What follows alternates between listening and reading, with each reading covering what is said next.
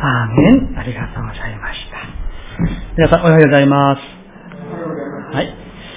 えー、真夏のように暑いなんですけれども。ではですね、今日も御言葉に入る前に、隣の方と挨拶しませんか？はい、握手しながら、挨拶したいと思います。よくいらっしゃいました。ありがとうございます。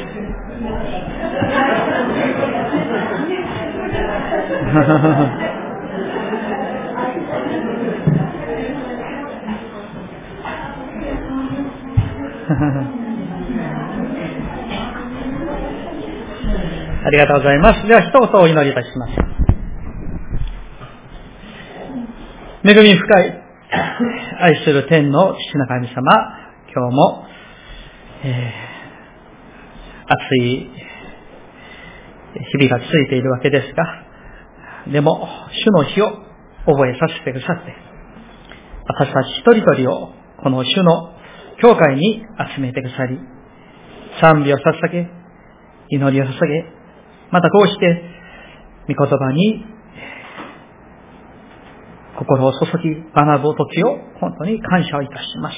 どうぞしよう。神様の御言葉によって、私たちの心も体も思いも全存在が変えられ、清められ、精霊に満たされますように。どうぞ今日も神様ご自身が私たちに今日でなければ聞くことができないあなたの御言葉を一人一人の心の中、霊の中にお語りくださいますようにお願いいたします。どうぞ主の皆だけが崇められますように、イエス様の皆によってお祈りいたします。アーメン。はい、えー、今日は、まあ、シリーズ説教の3回目なんですね。キリスト教のエッセンス。まあ、大きなテーマ、現在という、えー、テーマの、えその3回目、え現在と福音について、御言葉から教えていただきたいと願っております。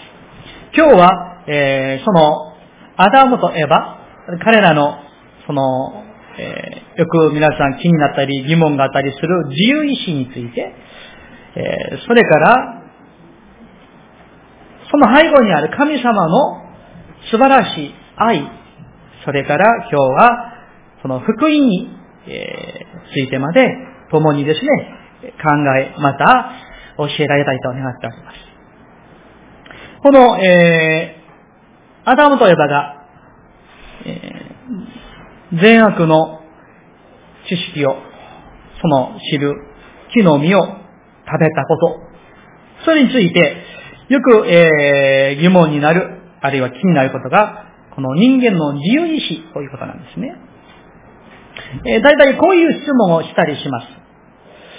神様はどうしてその木の実を作ってエデンの園に置かれたんだろうかという疑問だと思います。えー、そのですね、神様の、まあ、ご意図目的を正しく知るためには、まず、この人間の自由意志について正しく知っていただきたいと願っております。皆さん、えー、まずこの善悪の木は人間に、えー、いわば自制、セルフコントロールについて語っているわけなんです。神様は人間をすべての動物、生き物を神様が作られたこの万物を治める存在として神様は創造されたわけなんですね。それはアダムとエバにそれを治める、管理する、支配することができる能力と自由を神様がアダムとエバにお与えになったわけなんです。また、能力、力と自由と同時に人間に自制というものも与えられました。ですから、アダムとエバは、その木の実を食べることができる能力と自由が与えられていたわけですが、同時にそれを食べない自制も神様が同時に与えられたわけなんです。だから、人間がですね、アダムとエヴァが、その神様から与えられた自制を使って、その実を食べないこと、それを神様は望んで願っておられたわけなんですね。ですから皆さん、その木の実を食べたということは、アダムとエバが自制をやめたということになりますし、自制をやめた、諦めたということは、またその人間が欲の奴隷になったということになります。つまり、サタンの奴隷になったということなんですね。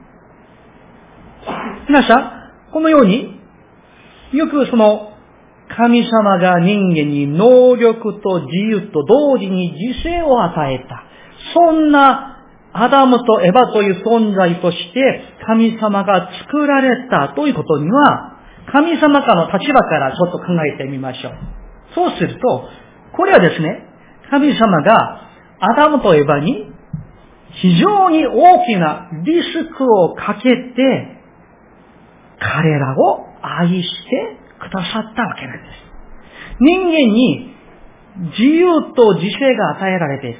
しかし人間は自由意志があるわけですから、その自由意志を持って自制を使って身を食べない、神様に従うこともできるわけですが、その反対のこともやってしまうこともできるわけなんです。それ、その両方ができる大きなリスクを神様はアダムとエバにかけられたわけなんです。人間はこの自由意志を使って神様を愛することもできる。自由意志を使って神様を逆らうこともできるわけなんですね。神様はアダムとエバだけではないんですね。私たちにも神様は実は大きなリスクをかけておられる。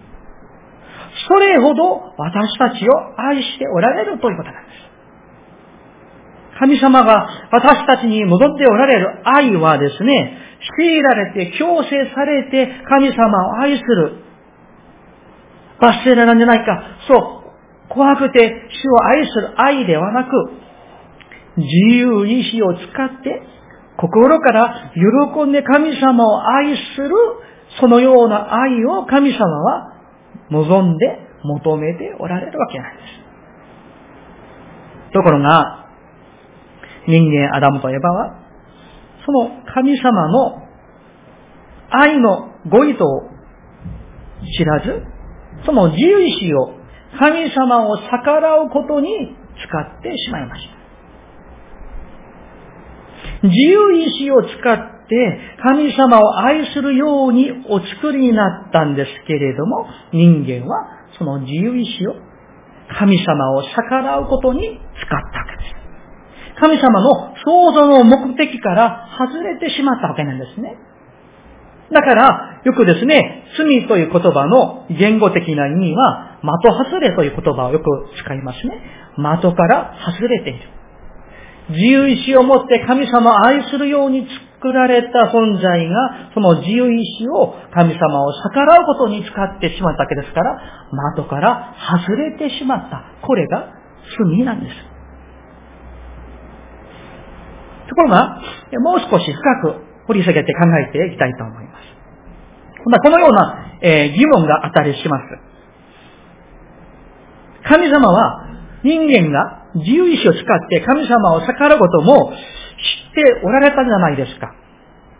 人間がその実を食べて罪を犯すことを神様は前もってあらかじめ知っておられるのになんでエデンの園にその木を置いておかれたんでしょうか。人間に自由意志を与え、その実を作ったから人間が罪を犯したじゃないですか。人間が罪を犯したのは、それは結局神様のせいじゃないですかという疑問をですね、耳にしたりします。一見考えますとですね、あ鋭い論理だなと考えだなと思われるかもしれませんけれども、しかし、これは神様からの立場から見ますと、こんなことは、えー、日本語で何て言いましょうか。うーん、盗りと竹だけだし、竹だけし。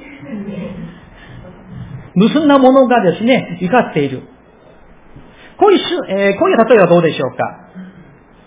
さあ、ある人がですね、えー、ベンツの車を盗みました。で、その、あの、持ち主に、あなたがあのベンツの車を私の前に置いといたから私が盗むわけですよ。あなたが置いておかなかったら私は盗まなかったでしょ。だからこれは私が盗んだのはあなたのせいですよ。ということと同じ。皆さんもう一度申します。神様は非常に大きなリスクをかけて私たちに自由意志を与えた。なぜですか？その心を持って、自由を持って、自制を使って神様を愛することを、そのために神様は何でもできる自由と、そしてそれをコントロールできる自制も同時に与えられた。そこにはリスクをかけられた神の愛があるわけなんですね。神様が欲しい愛はですね、強いられて、打たれて、お前、私を愛して、愛して、そして神様を愛する愛ではない。心から喜んで、主を愛する愛を神様は求められる。アダムとエヴァに対しても、今の私たちに対してでも同じなんです。だから皆さん、愛は、神様の愛は、アダムとエヴァを信頼してくれたんです。信頼してくださったんです。彼らが自由意志を使って、自制を使って主を愛するように信頼してくださった。その木の実と神様が人間に与えてくださった自由意志とその能力と自制は、実は神様がそれほど人間は私たちを信頼してくださったわけなんです。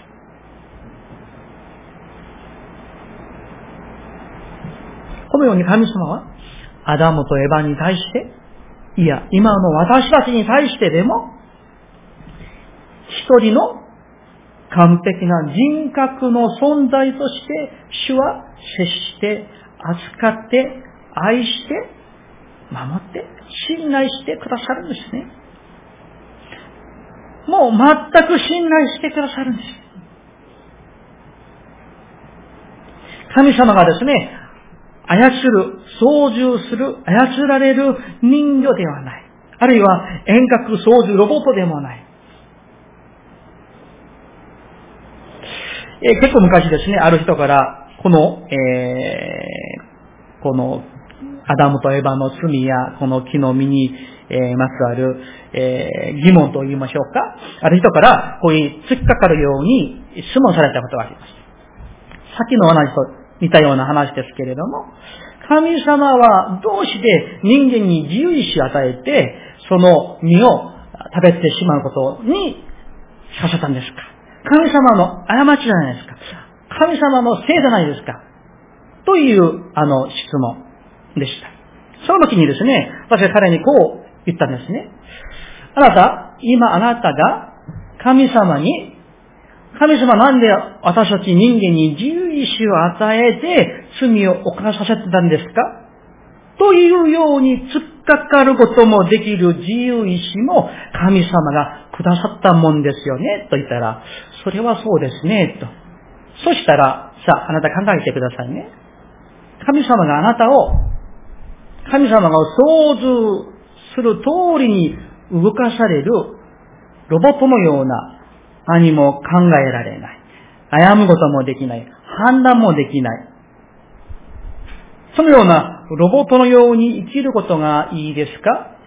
あるいは神様にこう今のようにね、反対の意見も述べることができる、突っかかることもできる、そういうような自由を持つ人間の方がいいですか？どっちがいいですかとしたら、それはもうもちろんとですね、言葉をまあ、あの、凝らしてしまった、濁らしてしまったわけなんですけれども、皆さん、神様は私たちに大きなリスクをかけて、創造主、主を愛することもできる。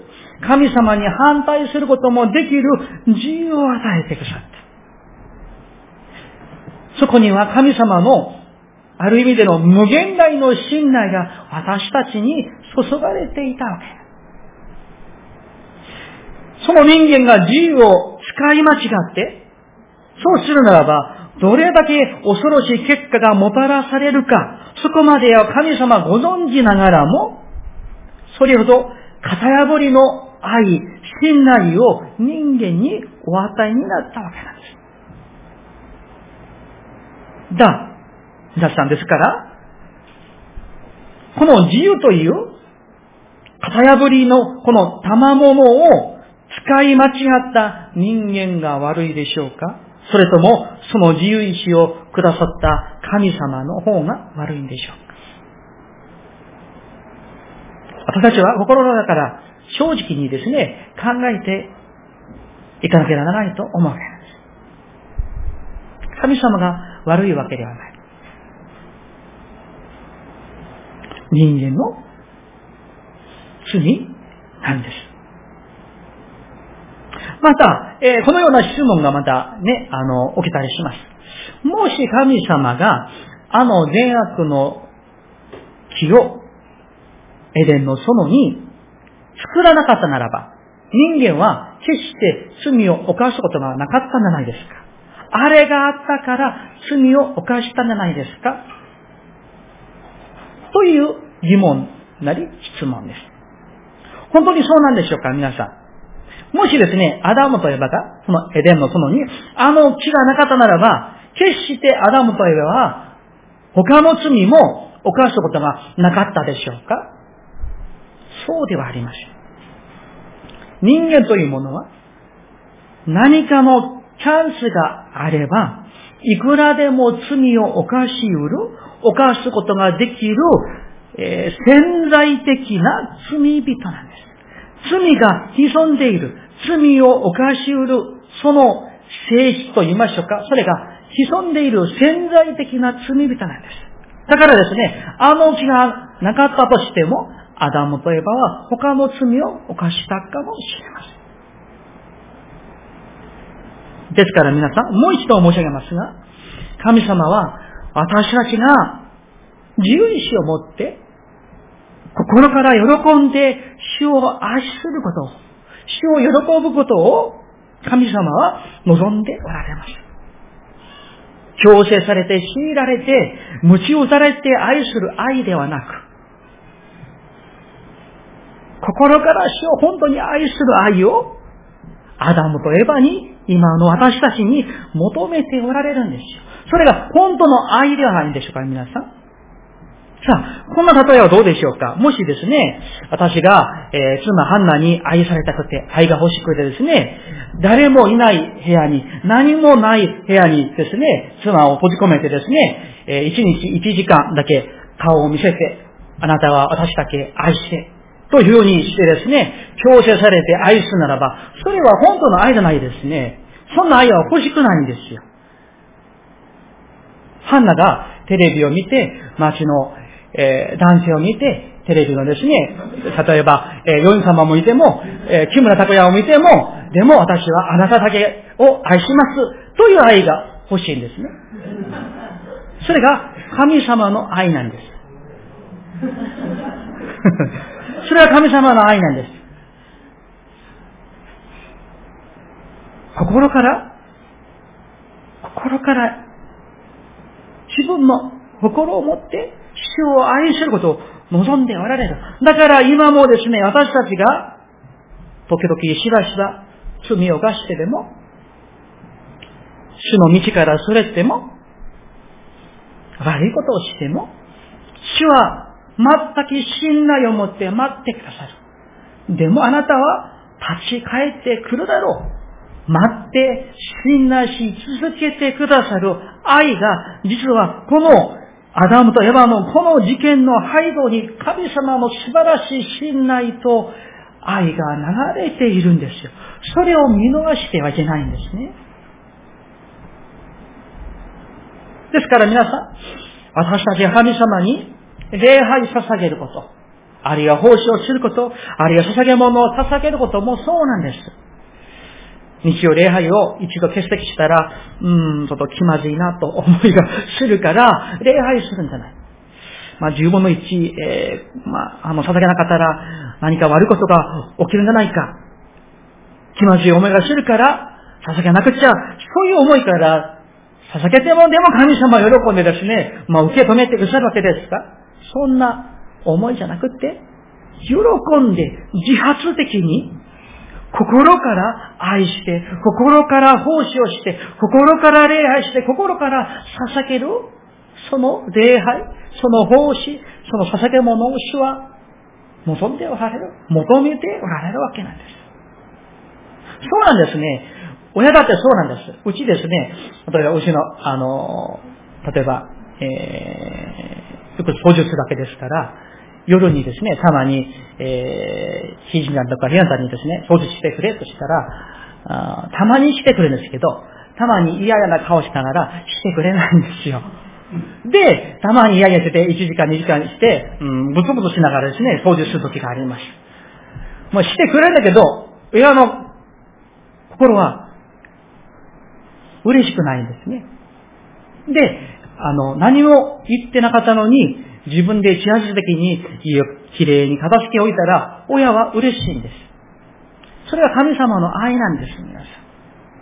何か言われたから、気まずい思いがするから、罰を受けるんじゃないか、そういう思いじゃ、思いからではなく、喜んで自発的に礼拝する、自発的に愛する、その愛を主は求めておられる。皆さん、全く信頼が実はこの漱石第三章のこの中に流れていることを覚えていただきたいと願っております。もう一つお話したいと思います。この、えー、善悪のこの木は、神様が神様と人間の間に置かれた最小限の神と人間の境界線、バウンダリーというようなものです。創造主と被造物を区分する境界線が善悪のこの木なんです。だから、アダムとエバはいつもその木とその実を見るたびに、ああ、僕たちは被造物なんだ。僕たちは作られたもので、神様がおられる。創造主がおられる。ということを思い起こすわけなんです。僕たちは主人ではない。神様が主である。これを思い起こすシンボル、これが善悪の木なんです。だから、それをいつも覚えてですね、自分、アダムとエヴァには神様がですね、それ以外には何でもできる自由と能力を与えてくださったですね。だから、人間が傲慢になりやすい、高ぶりやすくなるわけですから、最小限の装置のようなことを置かれて、そして人間を守るためでした。罪を犯さないように、神様の、え、エリアまでですね、信頼することがないように人間を守ってあげるための、その装置がこの木だったですね。ですから皆さん、この善悪のこの木は罰するための印でない。ではない。生かすため、守るための神様の印であり、神の意図なんです。それを覚えておいてください。今も同じなんです。皆さん、私たちは作られた被造物です。神様は創造主です。私たちは使えるものです。神様は使えられる方です。私たちはしもべです。神様は王様なんです。ですから、その王に私たちが心から喜んで捧げ、心から喜んで奉仕をする愛することを主は望んでおられる。そしてその王なる神様はですね、教養ばかりする王ではなく、あるいは、えー、やり込めるばかり王でもなく、大きなリスクをかけて、それほど私たちを愛して、信頼してくださる神様なんです。しかし、私たちはアダムとエヴァが犯してしまった結果を知っています。アダムとエヴァはその自由意志を使って神様を愛し続けるのではなく、罪を犯してしまいました。それを、えー、ローマ人の手紙5の12節をちょっと見てみましょう。今日は17節からでしたけれども、えー、12節を見ていきたいと思います。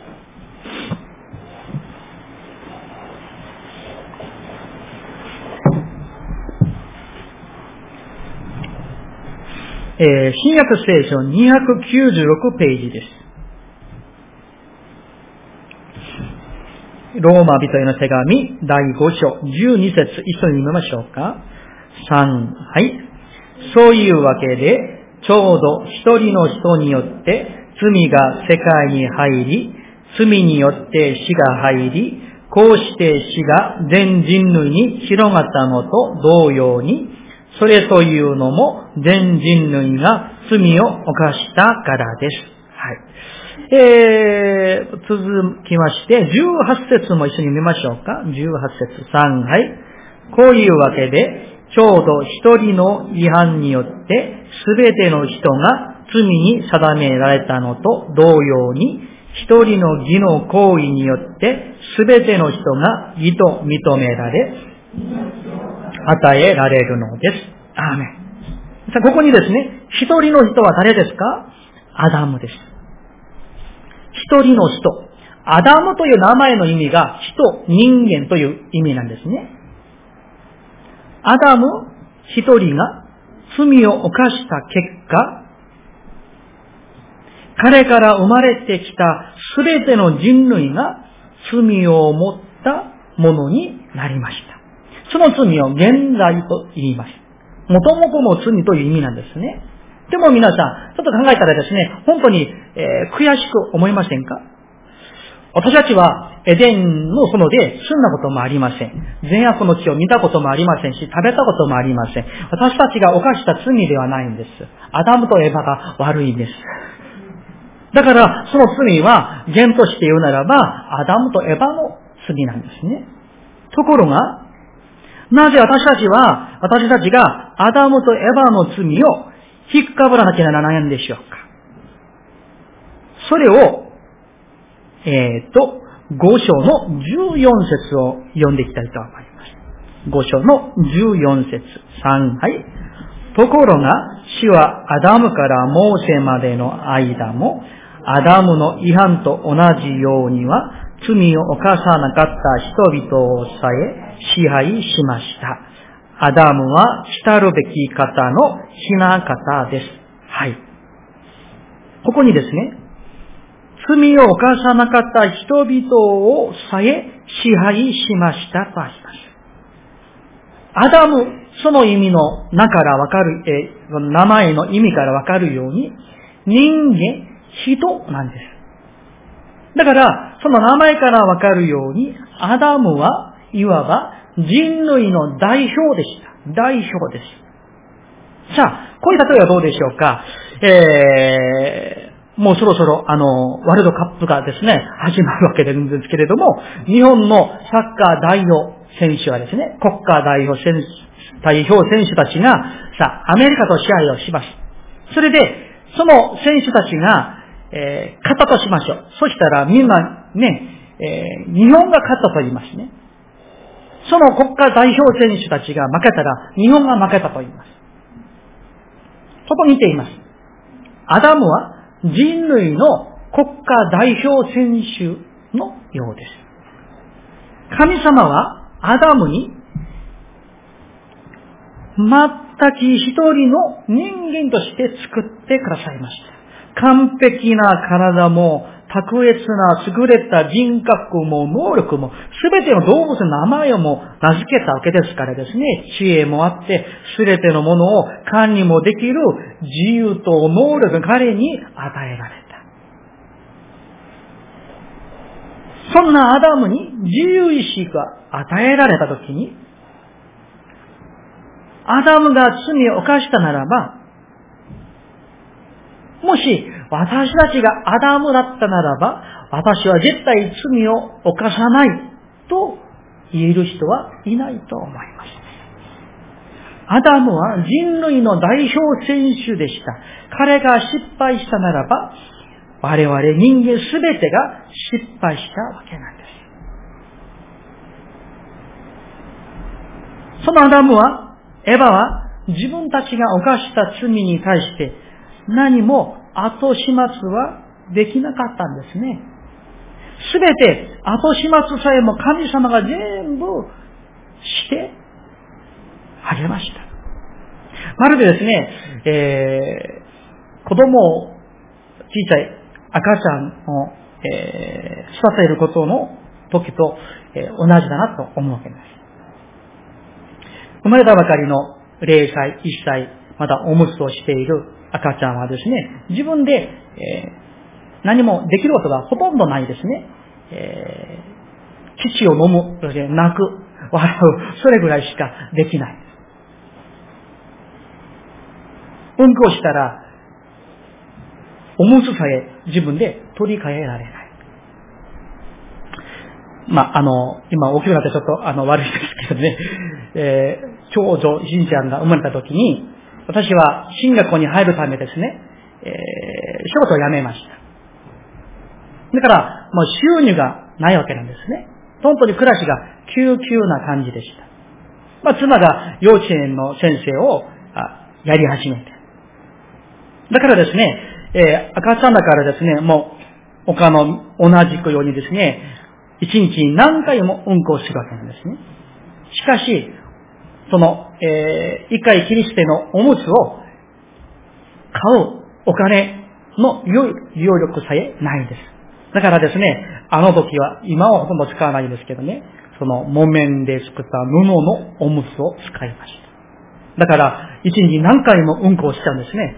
そうすると、それを洗って また、それをですね、あの、韓国でよくですね、あの、熱いお湯にそれを沸騰して、消毒、消毒するわけなんですね。それを何回も、あの、自分が仕事をしてなったわけですから、あの、昼間に家にいたわけなんですね。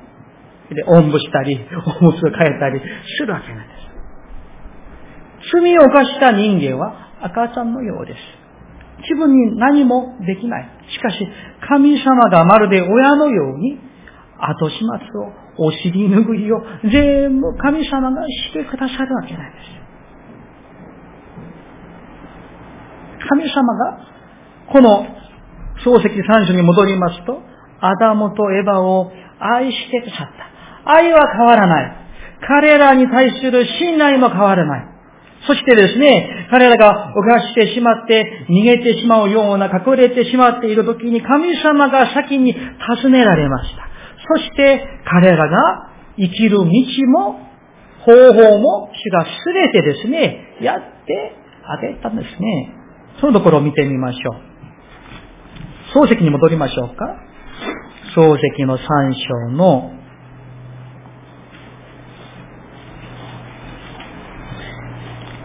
え、っとですね、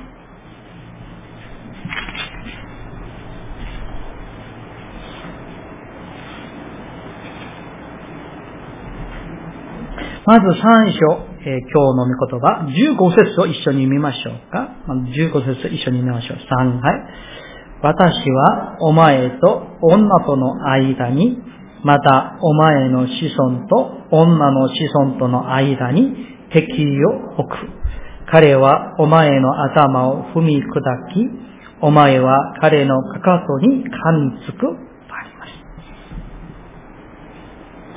神様がどのようにしてアダムとエバ、またその後から生まれてくる人類の救いのために、神様どのようにそれをですね、後始末をしてくださったのか、それを見ていきましょう。この15節をよくですね、あの、原因福音、あるいは最初の福音とも言われました。エヴァとアダムがその実を食べた時から、神様は一人子イエス・キリストをこの女の人の子孫から生まれさせて、罪に溺れて苦しんでいる人類を救う計画を立てておられました。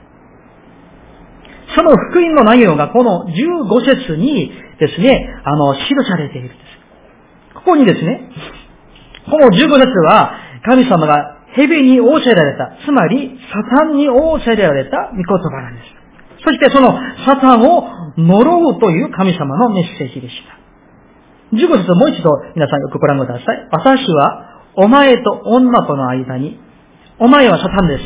女はエヴァでして、そして、えー、つまりその子孫のイエス様を指しています。その間に、そしてまたお前の子孫と女の子孫との間に敵意を置く。だから、キリストと私たちクリスチャンと、えっ、ー、と、サタンの間には敵意が置かれているわけです。しかし、彼はお前の頭を踏み砕き、お前は彼のかかとに噛みつく。さあ、これはですね、お前は彼のかかとに噛みつくを、えー、先に読んだら意味がわかりやすいと思います。サタンが、悪魔がいくらイエス・キリストを十字架につけて、かかとを噛みついても、それは、まあ、ね、多少の機会はあるわけですけれども、イエス・キリストのその十字架の力、復活の力を全滅させる、潰してしまうことにはならない。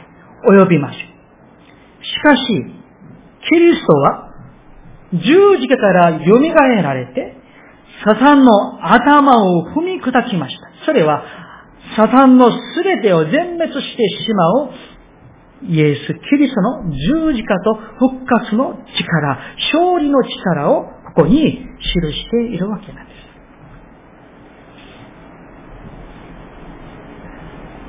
すでに勝ち負けは決まったわけなんですね。イエス・キリストと信仰の我らは勝利する、決まっている。サタンは負けるに決まっているわけなんです。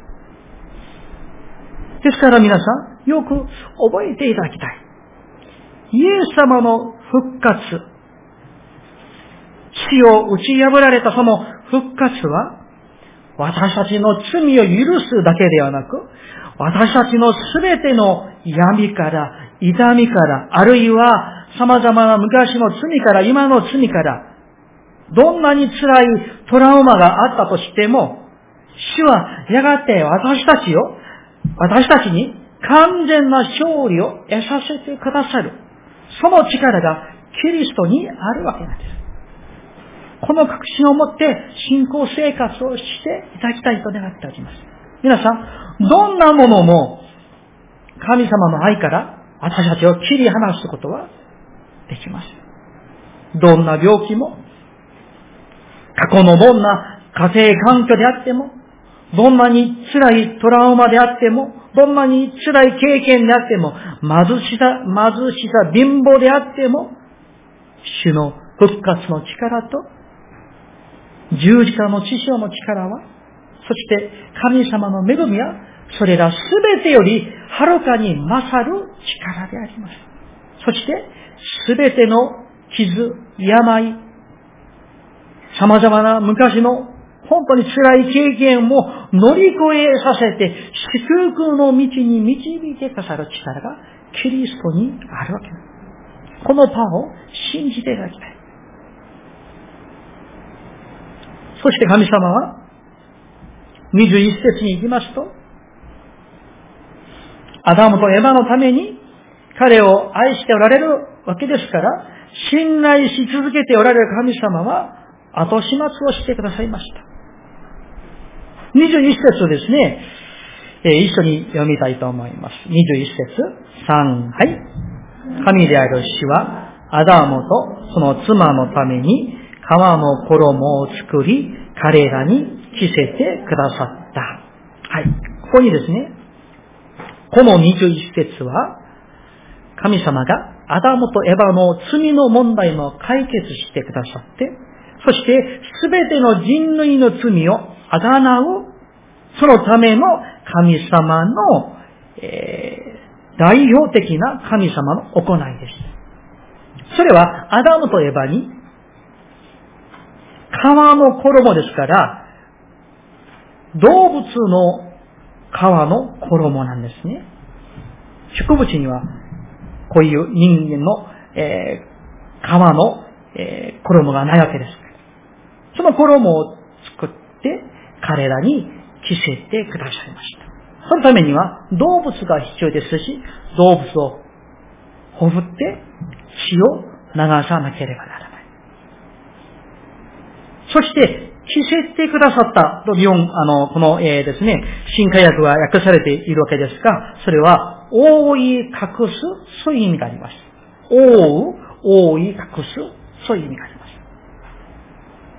つまり、これは、イエス・キリストの十字架の知識を意味します。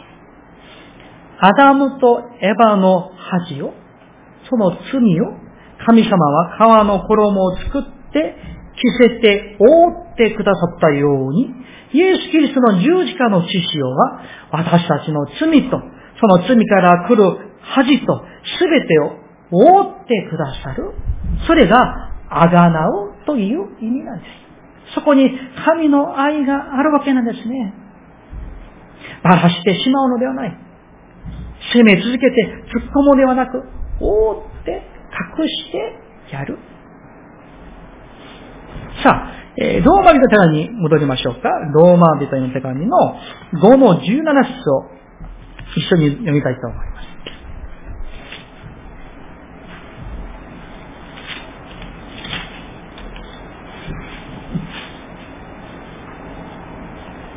5章17節です。一緒に見ますね。3、はい。もし一人の違反により、一人によって死が支配するようになったとすれば、なおさらのこと、恵みと義の賜物とを豊かに受けている人々は、一人のイエス・キリストにより命にあって支配するのです。アメこの通りです。もし、一人の違反により一人によって死が支配するようになった。こうなりました。そうするならば、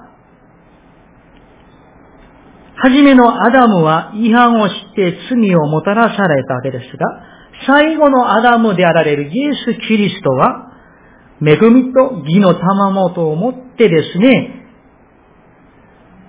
命にあって支配されるわけなんです。ここに神の愛が流れている。イエス様のあがらいの恵みが表されているんですね。アダムとエバは自分たちが犯した罪のゆえに、自分の子孫の中にイエス様がお生まれになって、十字架で死なれることは知らなかったでしょう。イエス様は十字架でかかられて死なれる時に何も食べられなかった。鞭打たれました。そして、あの重さがですね、だいたい70キロぐらいの、あの十字架を背負って、エルサレムでは一番、あのですね、この、あの、急な魚ですけれども、ゴルゴダの丘の道を歩んで行かれました。そこで死なれました。皆さん、人類をその罪から救うために、一人子イエス様が、その本当に、えー、むごい、恐ろしい苦しみと死に当たっているその一人子を見守らなければならない。その父なる神様のお気持ちはどうだったでしょうかこの神様の心を私たちが知るならば、その恵みと全く信頼、犠牲によって救われた私たちであるならば、生涯一生をですね、神様のために感謝と賛美を捧げること他にはないと思います。また、私のため死ぬまで犠牲を払ってくださった主のためならば、自分の全てを捧げようだって何がもったいないでしょうか。皆さん、このように神様は生かしてくださる方。アダムといえば、いや、私たちが罪を犯した時にも、私たちを生かしてくださる。直してくださる。あだなって覆い隠してくださる神様です。もちろんですね、誤解を欲し、えー、誤解を、えー、してほしくないですけれども、だからもう、いくらですね、だって罪を思い切り犯してですね、死の食事で、ああ、死をか、え、帰ってきました。私は天国に行ってください。そうしてはいけない。神様が生かしてくださる方である、その一つのまあ、ヒントがですね、エヴァという名前にもあります。最初は名前はなかったですね。女の人でした。エヴァという名前が名付けられました。その意味は、すべて生きたものの母親という意味です。生かす、生きるという意味がエヴァという名前に含まれているんです。それは、このエヴァ、女の人の子孫の中から、イエス・キリストがお生まれになって、その方によって人類が生かされる希望が、このエヴァの名前に含まれているんですね。メッセージを終わりたいと思います。皆さん、神様は大きなリスクをかけて、私たちを信頼してくださっています。そうするならば、私たちはその信頼に、その愛に応答すべきではないでしょうか。信頼してくださる神様、待ってくださる神様、私たちが自発的に主を愛し、捧げることを望んで求めておられる神様がおられる。そうするならば、私たちがその愛に応答する。それが神が求める愛なんです。皆さん、心から主を愛しましょう。心から主を賛美し、心心から主を礼拝する。心から喜んで捧げ、奉仕し、歩んでいこうではありませんかお祈りいたしましょ